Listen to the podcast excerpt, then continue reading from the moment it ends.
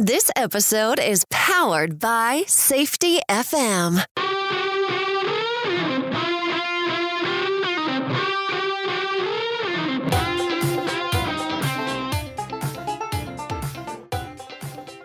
The Crucial Talks podcast with your host, Mike Sadam. Hello, everyone, and welcome back to the Crucial Talks podcast. I'm your host, Mike Sadam. If you need anything from me, please visit crucialtalks.com and feel free to reach out to me. And if you could please rate and subscribe to the podcast, I greatly appreciate it. It really helps us build the audience of people that are interested in understanding what drives them and what drives others. Now, today's episode, we get to interview Roger Nierenberg. And what is really cool about Roger is he's he's outside of the people we've been talking to lately. I mean, yes, he's an author, and yes, he does leadership training, and yes, he works with CEOs of companies, and yes, he works with management of companies, and he's helping companies and industries think differently about their system, how they work. But what's really cool about Roger is that he is a maestro. He has a background in conducting orchestras. He has a background and his love is truly music and the art of music and how music helps people really see what's going on in the world around them. And that's what makes him so different from the rest of the interviews we've conducted in the past and some of the other guests. And that's really why I was so excited when Roger and I connected because I really wanted to talk to him about this because you've heard me say it before that the human perception the lens we use to view the world around us is how we make decisions. And what Roger has done has taken his background in music, and not only his background in music, but really that, that art of music and the ability and the skill and the art it takes to get all these different people with different skill sets to work together to create. And that is where I think the value is in what Roger does. Now, Roger has created the music paradigm, which is really using orchestras and music in a way that allows him to help other people and other companies to be able to think differently. And that is where the value lies of what we're going to talk to him about today. So Roger still works regularly with musicians. He still works with with Fortune 500 companies. He's still doing music throughout everything he does. So without further ado, I'd like to welcome Maestro Roger Nierenberg to the Crucial Talks podcast. How you doing today, Roger? Hi, Mike. Pleasure to be here. Well, it's really great to have you. And I found you really interesting, especially with this concept of music paradigm, because paradigm shifts are what people need to change how they see things. So, how did you come up with this idea of the music paradigm, and, and what have you done in the past that allows you to help so many people today? Well, it's a very astute question that you're asking, and I love the language that you use because a paradigm is a kind of a lens through which you perceive uh, reality and uh, interpret it.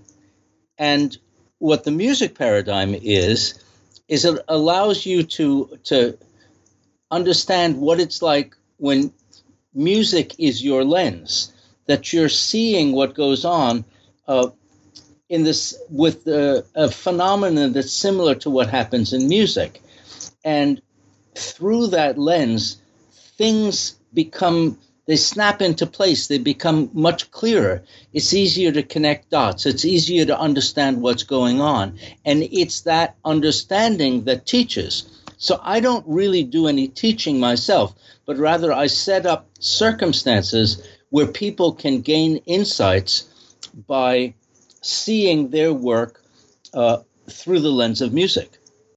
Well, and when you when you're talking about seeing their work through the lens of music. Why do you think changing how they see their work or how they see what they're doing, why do you see that that shift as being important to people? Why can't why can't somebody just learn or see things the same way they always have? What is important about changing people's lens? Yeah, well, I think people should continue to see see see things as they always have. But the thing is that life unfolds at a certain speed. And a lot of times it's very difficult to connect the dots in our in our present life uh, to show the relationship, for example, between behavior and the results that that behavior generates, because it un- because our experience unfolds so slowly that by the time the result has come, it's not clear exactly what the cause was.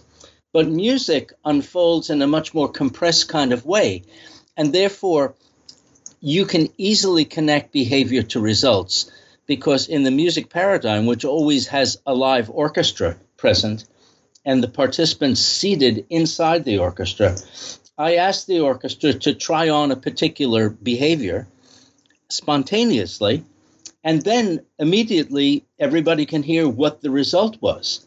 And so, because it actually happened and because it happened spontaneously, it has a kind of uh, authenticity. It's not theoretical at all. It actually happened. And that's very powerful and pretty impossible to deny. Um, and so this is very disarming. Uh, even people who begin in a very skeptical way, they get won over because the demonstrations are so fascinating.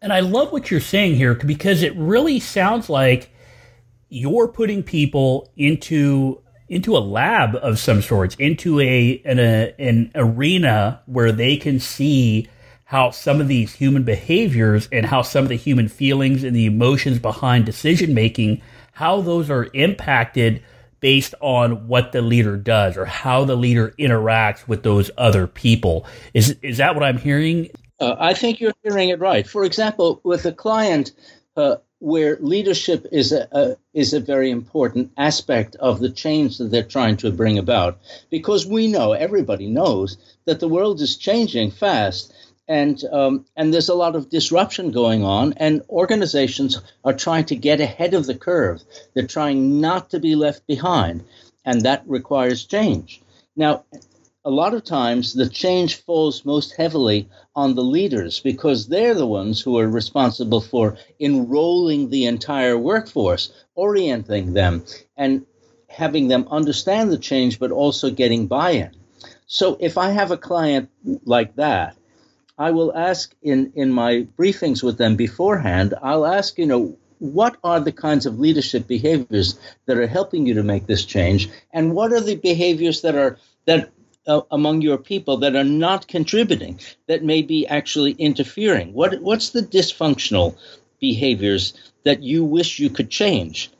So I will understand them, and then I'll find a way to during the session to model them in the way I conduct the orchestra. So then I'm looking around because I know that these behaviors are very irritating for the musicians. They really interfere with the musician's ability to make music on the highest level. So I'm looking around for the musician who's who's most frustrated, most annoyed, and then when I stop, I'll get the microphone into the hands of that musician and I'll say, "What is it like to work with this leader that you just that we just modeled, that I modeled?" and they start to talk about what it's like. And what happens to the participants is they get to hear what's being said about them behind their backs. Because, of, of course, nobody confronts the leaders with this kind of feedback. Um, and while that very, uh, how would I put it, that powerful insight is being, you know, the leaders are hearing this, nonetheless, they don't feel threatened. They feel completely safe because it doesn't have anything to do with them. It's just about the orchestra and me. But everybody draws the conclusions for themselves. And those things which you discover and which you you'll take much greater ownership of than something that somebody tells you in a theoretical way. Well, and it sounds like it really goes along with the fact that human beings really do make decisions and do interact with the world around them based on feelings and emotion. Because what you're doing is it sounds like you're you're looking around, you're looking at your orchestra, you're trying to pick out people that are that are either uncomfortable or have a have some kind of feeling about that situation you put them in based on how you're conducting, how you're leading the orchestra. And by doing that, you're generating this, the same feeling or the same idea and allowing people to go on this journey with that person. Yes, I think that's right. And then what they do is they connect the dots that that leadership behavior continues to reverberate around, uh, except in in real time, in real life, it's not so easy to make those connections. But in music, it's crystal clear uh, because music is a very transparent uh, medium. You can you can see at the same time you can see individual parts, but you can see the whole in a much clearer way than you can in real life. And also, you can see long periods of time condensed into short periods of time. So, so, and in addition to which, it comes with a kind of emotional feeling as well. That when when the leadership is good, you can hear the music gaining in its power, in its energy, in its uh, its expressiveness. Uh, and when the leadership is bad, you can feel the music growing stale. Well, and when we're talking about music as a medium, music as a way to see leadership or to see human behavior, I also like what you're talking about when you when you were talking about looking around the orchestra and seeing how people reacting because what it sounds like is that different people, I mean they're sitting next to each other, they may be playing different instruments, but they're experiencing that moment at the same time. But what I've talked about on the podcast before with other guests and on some of the episodes I've done by myself, I've talked about the fact that two people can be standing next to each other and still experience things differently.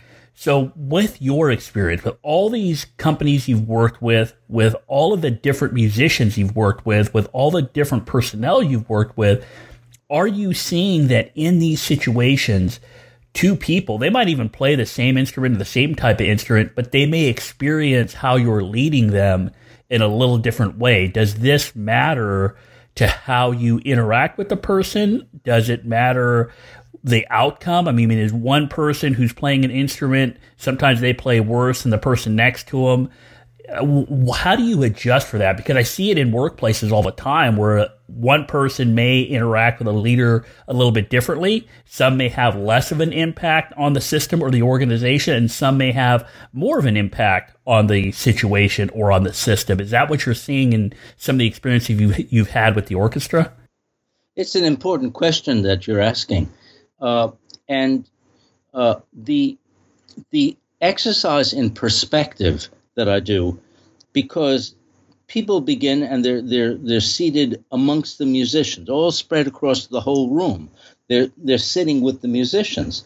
But at a certain point, I'll take some people who are on the periphery and I'll bring them up to the podium and ask them to listen to the same music, the identical music that they just heard from their chair.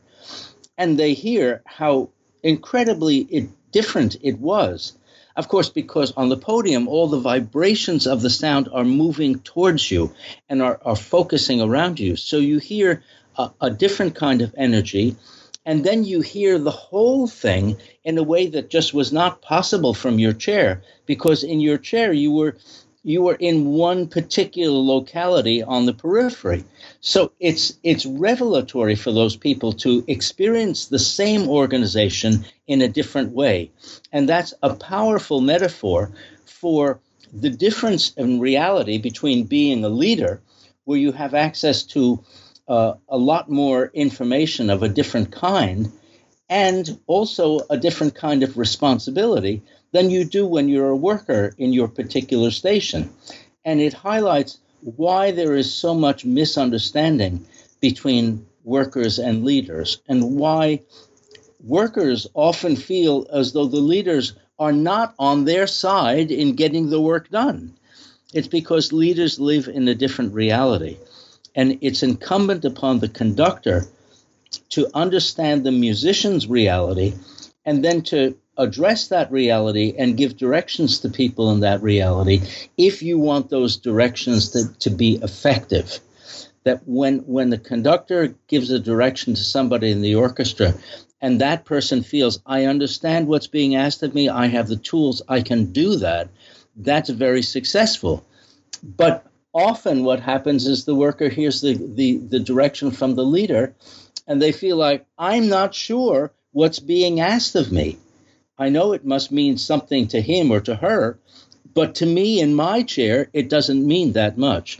So this uh, this exercise of the podium and the chair is what I call it is very powerful for highlighting those kinds of issues.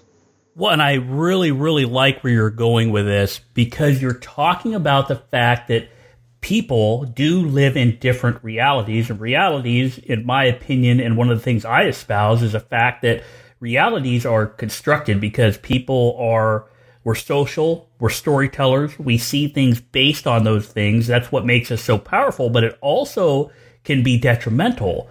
So, what I really love what you're saying is there is a misunderstanding between workers and leaders. And in safety, and this is where I kind of want to go next. In safety, we have we're, we're constantly having discussions about work as imagined, which is what leaders think, which which is what leaders put into to process and policies, and how work is actually done, which is where you get from the workers.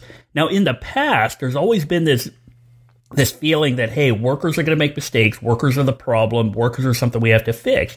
But now, recently, in relatively speaking, recently, we're having discussions in, about systems and about organizations where workers need to be viewed as not not as problems, but as where you can get solutions.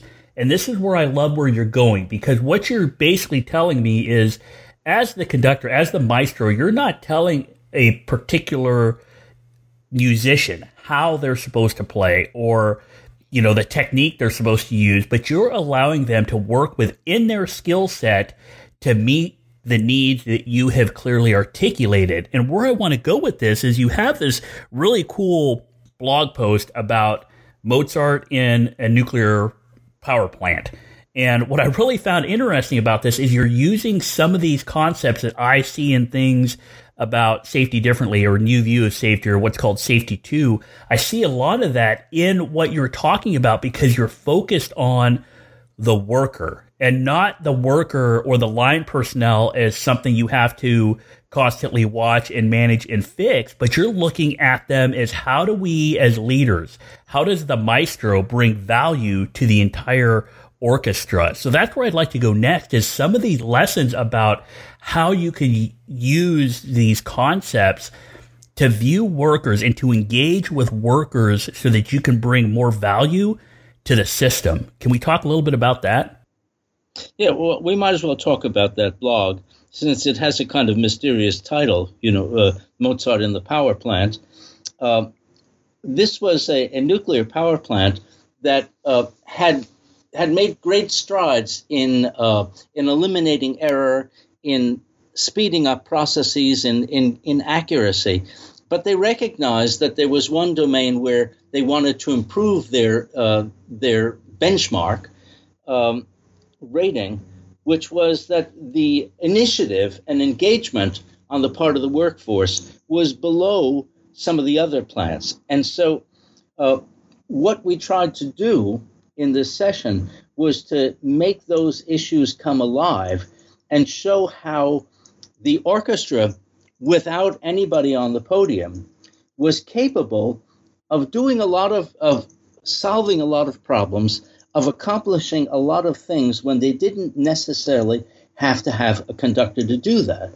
And of course, that's a kind of a revelation if you're a leader and you think that everything that good that happens isn't because of what you do, because you it begins to make you think, well, if the workforce, if if we can reinforce the the bonds that connect them, if we can get them to think about collaborating, then what it does for the leaders is to uh, liberate them from the preoccupation with those tasks and to move up to a higher level. And what the blog reports is that in the past, when there was some kind of breakdown in some equipment and there was a, a mandated conversation, it was the senior leadership that, that participated in that. And the junior leadership, who actually had their hands on the machinery, were silent while the others decided what to do. But after the session with the orchestra, there was an incident that happened. And during that conversation, it was the junior leadership that was participating and feeling empowered. And the senior leadership didn't really have to do anything because everything that was that was required, the junior leadership was taking over. And that enabled the senior leadership to be liberated to do things that junior leadership can't do, which is to look at industry, uh, industry-wide best practices and latest developments, and to look towards the future of the plant and uh, and the way it was going to succeed and thrive. So that's just one example. Well, and I love what you're saying there because you know, I don't know if you've heard the concepts of safety one versus safety two, and uh, it's not a big deal if you haven't because most of that discussion is happening among safety professionals. But what I love about what you're saying is that you are basically encompassing this new view of safety. What you're doing is encompassing safety two. You're talking about safety management principles where you understand and where you're helping organizations understand that human beings are really a resource that are flexible and resilient. And I love the example you gave that even without the maestro up in front, the orchestra, because they have skills, because they are flexible, because they do work together, because they have this skill set, they're able to solve a lot of problems. And that is truly what is happening in systems, whether it's manufacturing or construction or nuclear power generation. It really counts on the flexibility of the worker within that system that is so successful. And I love what you're saying here because it goes right in line with the belief that people are not responsible, even though they're responsible for the mistakes, they're also responsible for the 99% of the time that things are going really well in the organization. And by including them, by making sure we view them as solutions to our issues, we are able to overcome some of the plateauing we see in performance because some of these these scientific management views, these more linear bimodal views of human behavior, that is plateauing now. And now with people like you, people that are helping others see the value in human beings, see the the positive approach and the strength based approach to human behavior, we can get we can get outside of the rut we're in with human and organizational performance. That's what I'm hearing from you, which is what I, I really like so much about what you're doing. Well, may, may I make a comment about that just before we go? Well, you know, it's one thing to to tell leaders that um, that they should empower their people, that they should uh, focus, you know, support them in in um, having more initiative and becoming more active. But all that is kind of um, it's abstract. But when they see an orchestra, and it's clear, it's so clear to everybody that this is not a scripted session, and that the musicians don't know what they're going to be asked to do, and then without any conductor standing on the on the podium, they're asked to to play a particular passage and then to change the passage and then to revise it, and they organize themselves instantly, very quickly through nonverbal means, um, and it begins to dawn on people that this is a workforce that really is capable of a lot of things without being told what to do.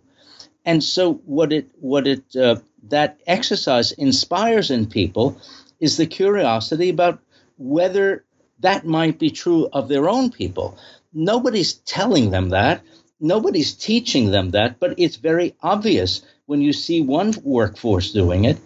And then when you see how engaged the musicians are when there's no conductor on the podium, uh, it makes you wonder can you bring the power of the executive function and the managerial function, which which brings superior organization and uh, the c- capability of aligning the workforce, can you invoke that and still keep this, the level of engagement that they have when they don't have the leader there?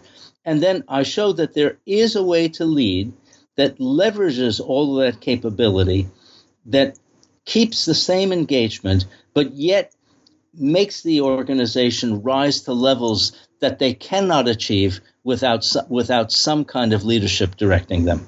So what I'm hearing is you as a maestro, you as an experienced leader of all these different people with different skill sets that we all need to reach our goal of playing a good piece of music or performing well what you're saying is that those skill sets are super important. And because they have such a high level of skill, they can reorganize, they can deal with problems, and they can, they can still have a level of success.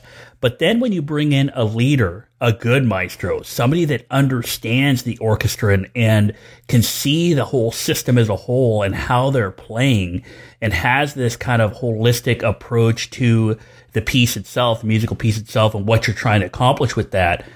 By by putting somebody up there that has that that skill set, that kind of executive level skill set, or that that broader leadership skill set, where you're maintaining the engagement and you're maintaining the adaptability and you're enhancing the skills of the musicians of the orchestra, or in other words, the the workers in the system. You're able to maybe create something a little bit beyond what everybody could do by themselves.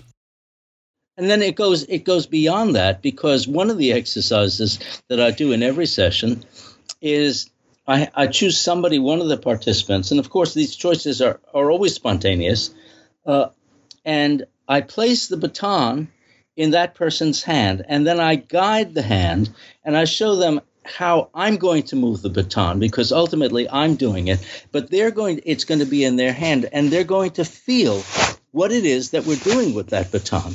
But first, we decide in private how we want the music to sound.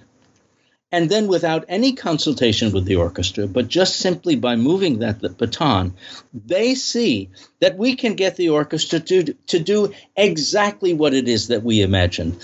And that's an incredibly powerful uh, demonstration of what leaders can affect that, that you can actually control what, what the workforce is going to do if you respect their ability to connect, if you honor that in what you do, and yet you have a higher higher level kind of vision of what could happen that you can actually bring that about.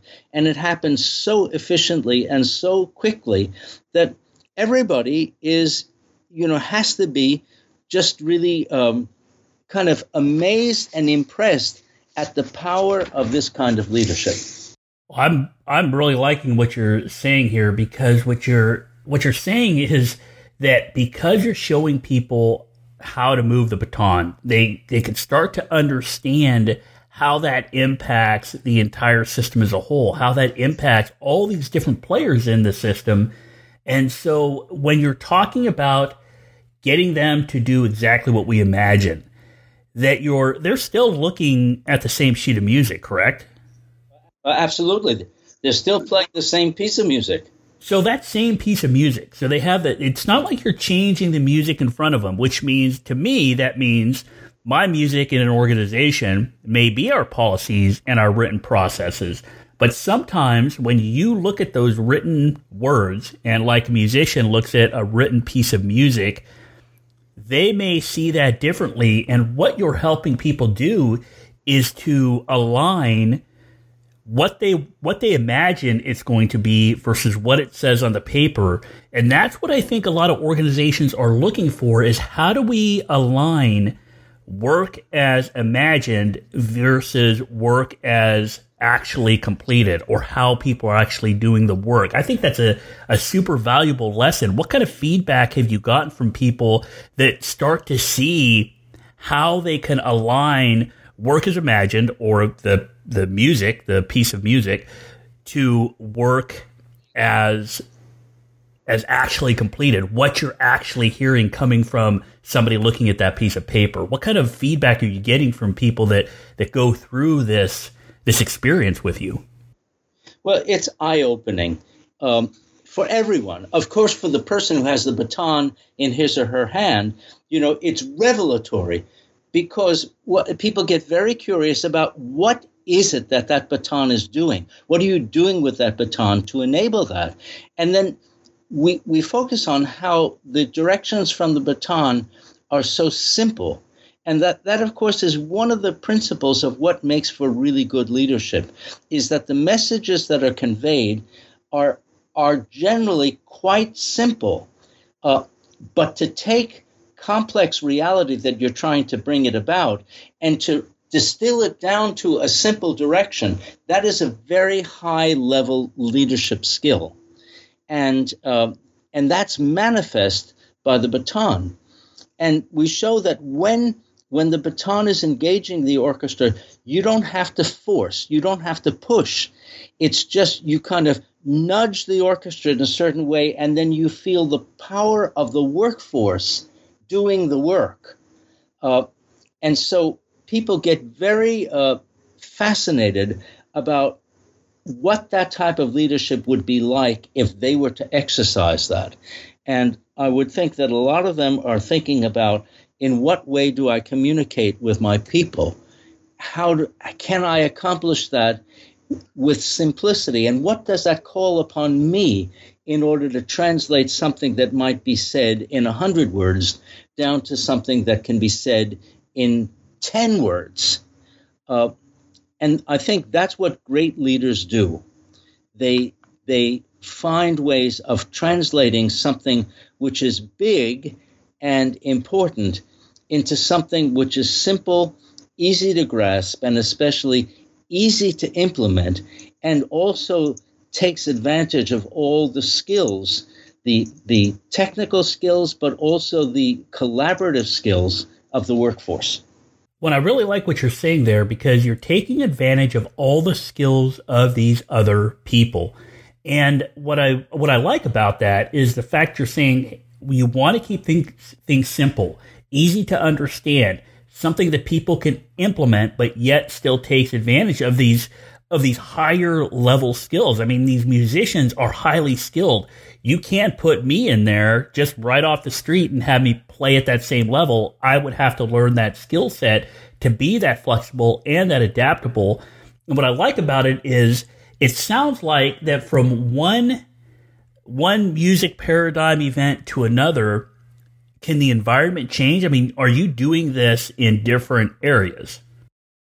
Yes, it's every session is completely customized around the particular client and what their goals are, what their success picture is, what their ambition is, and also what the challenges are, what the impediments are. And then I build a session. I always do it in the locality wherever the meeting is. I always use the local orchestra wherever that is. And the orchestra comes in. I have 60 minutes with them to prepare the music. Uh, and so, and then, but we don't prepare the session. We just prepare the playing of the music. And so when the session starts, it has this this freshness, and everybody can tell after after observing for about 10 minutes that the orchestra is being asked to do things that they they haven't been prepared to do and that's that's why the most cynical people begin to get have that cynicism disarmed and that skepticism because they can see that this thing is real it's really happening. Well, let me tell you what I love about that because you're going into a new environment. To me, 60 minutes with an orchestra is way less than what you would spend preparing with an orchestra at an event where people are paying members of the audience and that sort of thing. And what I love about it is that you're going to different locations with different orchestras in different types of rooms with different types of situations you're trying to deal with with a particular client. Yet because you're focused on how humans interact in the system, their adaptability, their flexibility, you're able to deal with that environment because you remain flexible, you remain adaptable, but you are you are in that system or in that new environment with a skill set that allows you to adapt. And I think that's what we see in a lot of workplaces is the fact that people they absolutely need to be flexible and adaptable for the system to move forward positively, for the system to succeed. And that's why I love what you're doing because it's more a a skill based approach. It's more of a recognition of how people are so valuable to our human based systems because you're able to deal with those changing environments. I think that's a super powerful just just your experience alone in using different orchestras in different parts of the world or different parts of the countries in different types of rooms. Just your experience alone shows how valuable people are to all these different systems that we're in and the changing environments that really the complexity and the changing environments we're in now, really we need to understand that because things change so quickly that you need the human being in that system for successful outcomes. Well, Mike, uh, you've unlocked one of the important secrets of the music paradigm, which is never stated. And many people don't see it. But that during the whole process of interacting with the participants and interacting with the orchestra and designing these role play exercises and everything, I am kind of modeling the leadership that they're trying to advocate for. I think a lot of presentations uh, before audiences underestimate the intelligence of the audience. And what they do is they, they, they deliver to them the things they want them to understand.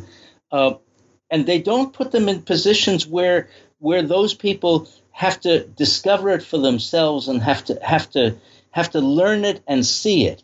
But I think that by giving them the minimum, but giving them enough so that they can connect the dots, the learning is much more powerful. And and that's what I'm doing. And I and by having modeled it myself, I I believe that people will reflect on that and try to take away what they can and apply it in their own professional lives. Well, and you hit another great point there because the fact that people need models is well known. I mean, I've talked about it before when we when we're talking about adopting a new role or a new identity or adding behaviors to our existing roles. It's what is called in, in social identity or, or in self categorization theory. It's the role of a prototype, of a model of behavior that we can glean information from so that in our minds, we can mold this new model that we want to that we want to subscribe to that we want to be able to grow into. And i think that's that's a great point that you made because what we're doing in in organizations is that we're we're trying to get people to understand that that prototype of behavior is really super super powerful. Because I think you wrote another blog where where you talked about workers and about human beings. And I think you called it beauty and safety or beauty versus safety or something like that where yes, yeah. And you're really talking about how how workers may be afraid to and I think the terminology you used was to be to break that mold or to be outside of that mold. And that's what we're talking about is when we want to change behavior, the people that we're trying to change or the people that need to change behavior or want to change behavior, they need to be comfortable with that. And I think that's what you're alluding to with this idea that you're not only serving as a prototype for some of these leaders to gain different skill sets, but that idea of prototype also applies to the worker. They need to feel okay with their engagement level in that organization to be able to help that organization succeed. Yeah, I, I, you know, some people will model themselves eh, after the conductor, and some people will model themselves after the musicians. I remember one one guy in the discussion afterwards was talking. He said, I felt like I wanted to grab one of those violins and play myself because he could feel the energy and the uh, the trust and the connection within the orchestra, and he he wanted to be part of that.